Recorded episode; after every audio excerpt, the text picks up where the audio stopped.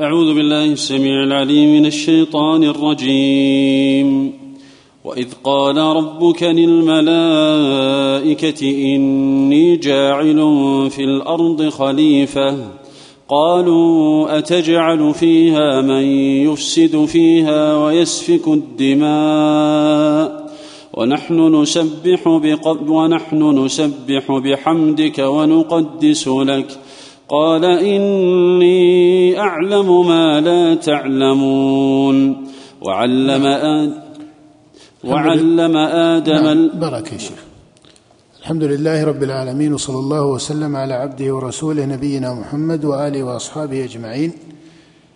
قال الله جل وعلا وإذ قال ربك للملائكة إني جاعل في الأرض خليفة قالوا أتجعل فيها من يفسد فيها ويسفك الدماء ونحن نسبح بحمدك ونقدس لك. قال إني أعلم ما لا تعلمون. الله سبحانه وتعالى هو الخالق لكل شيء وهو رب العالمين. فخلق السماوات وخلق الأرض وخلق الأفلاك وخلق ما ذرأ في السماء وما ذرأ في الأرض. وجاءت مخلوقات على هذه الأرض قبل بني آدم كما هو معروف. وخلق الله الجن قبل بني آدم. وصار على هذه الأرض من البهيم والحيوان ما خلقه الله سبحانه وتعالى.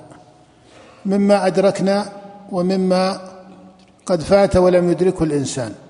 وخلق الجن وصار الجن هم البصراء في هذه الأرض. باعتبار ما امتازوا به من العقل والإدراك فإنهم مدركون عن الجن ولذلك صاروا مكلفين ولهذا صاروا مكلفين وقال الله جل وعلا وما خلقت الجن والإنس إلا ليعبدون فهم مكلفون لأنهم مدركون وأعطاهم الله ملكة الإدراك والعقل والتمييز على خلاف البهيم والحيوان. وصاروا هم في هذه الأرض وكثر منهم الفساد وإن كان فيهم إيمان.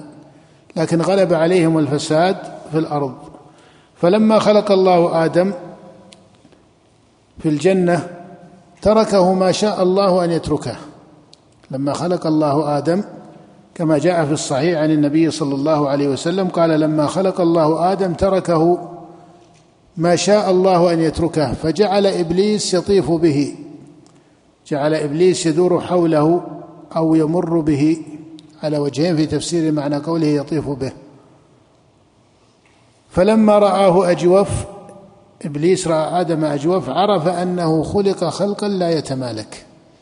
هكذا جاء في الصحيح. فلما رآه أجوف عرف أنه خلق خلقا لا يتمالك. ثم صار من أمر آدم لما بث الله فيه الروح أن الله جعله في الجنة ونهاه عن الأكل من الشجرة كما هو في كتاب الله في غير موضع. فلما عصى آدم ربه وأكل من الشجرة قال الله جل وعلا وأمر آدم أن يهبط وزوجه إلى الأرض. وفي خطاب الله لملائكته في شأن آدم هذا السياق من كتاب الله. قوله وإذ قال ربك للملائكة إني جاعل في الأرض خليفة. وهذا الخليفة وهو آدم وذريته هم خلفاء في الأرض عن الجن. إني جاعل في الأرض خليفة لأن الذي في الأرض ليسوا مدركين من الحيوان والبهيم.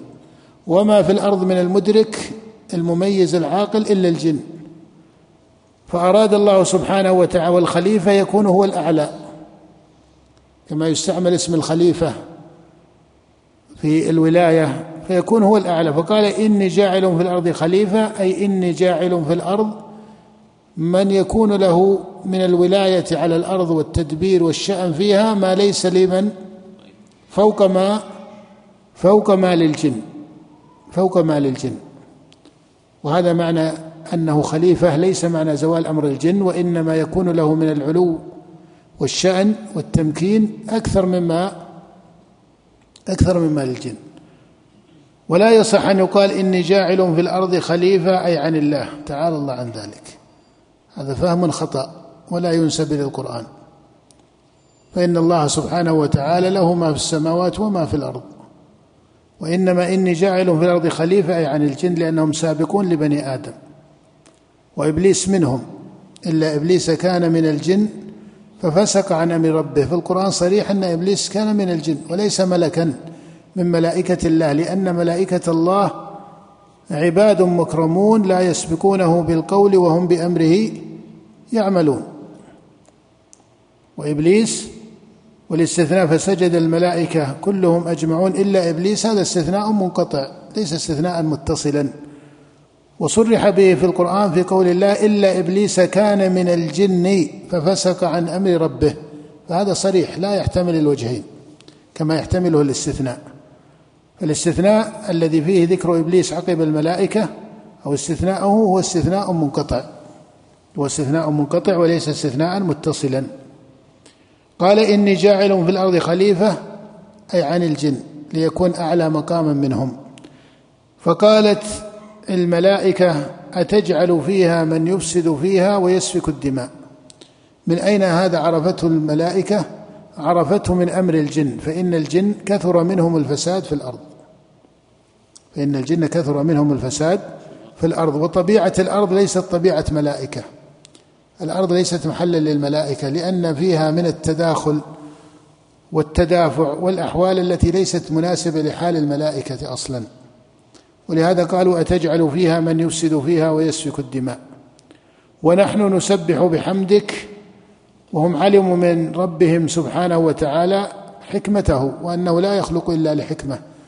فقالوا ونحن نسبح بحمدك ونقدس لك. فكان قوله جل وعلا للملائكة ليس نفيا بأن هذا الخليفة معصوم بأن هذا الخليفة معصوم عن الفساد في الأرض وسفك الدماء. ما قال الله لهم إنه ليس كذلك؟ بما يدل على ذلك من خطاب الله الدال على النفي. وإنما قال الله جل وعلا إني أعلم ما لا تعلمون. وإلا فالأمر الذي خشيته الملائكة وظنته الملائكة وهو سفك الدماء والفساد في الأرض وقع من هذا الخليفة أو لم يقع. وقع من ذريته. فإنك تعلم أن الفساد ظهر في الأرض.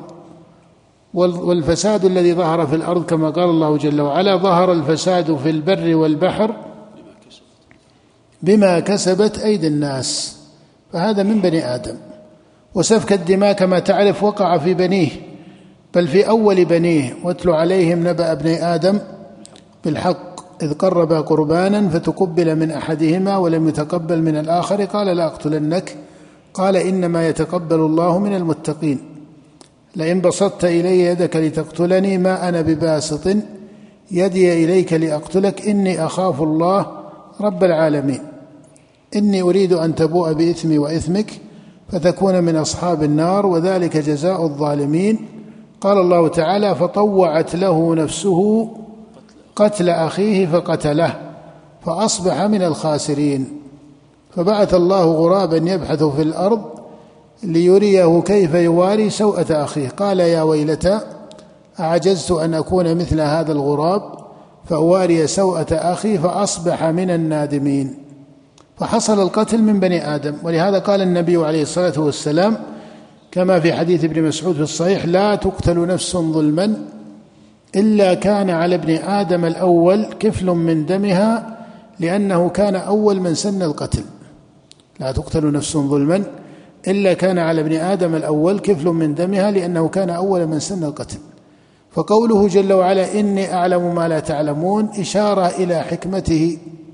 جل وعلا البالغة في جعل بني آدم أو في جعل آدم وذريته في جعل آدم وذريته جعلهم خلفاء في الأرض. وبذلك صار فيهم النبوة والكتاب. فإن جميع الأنبياء والرسل وما أنزله الله من الهدى والنور والحكمة وما أقيم من الخير وما أقيم من العدالة فهذا صار في بني آدم.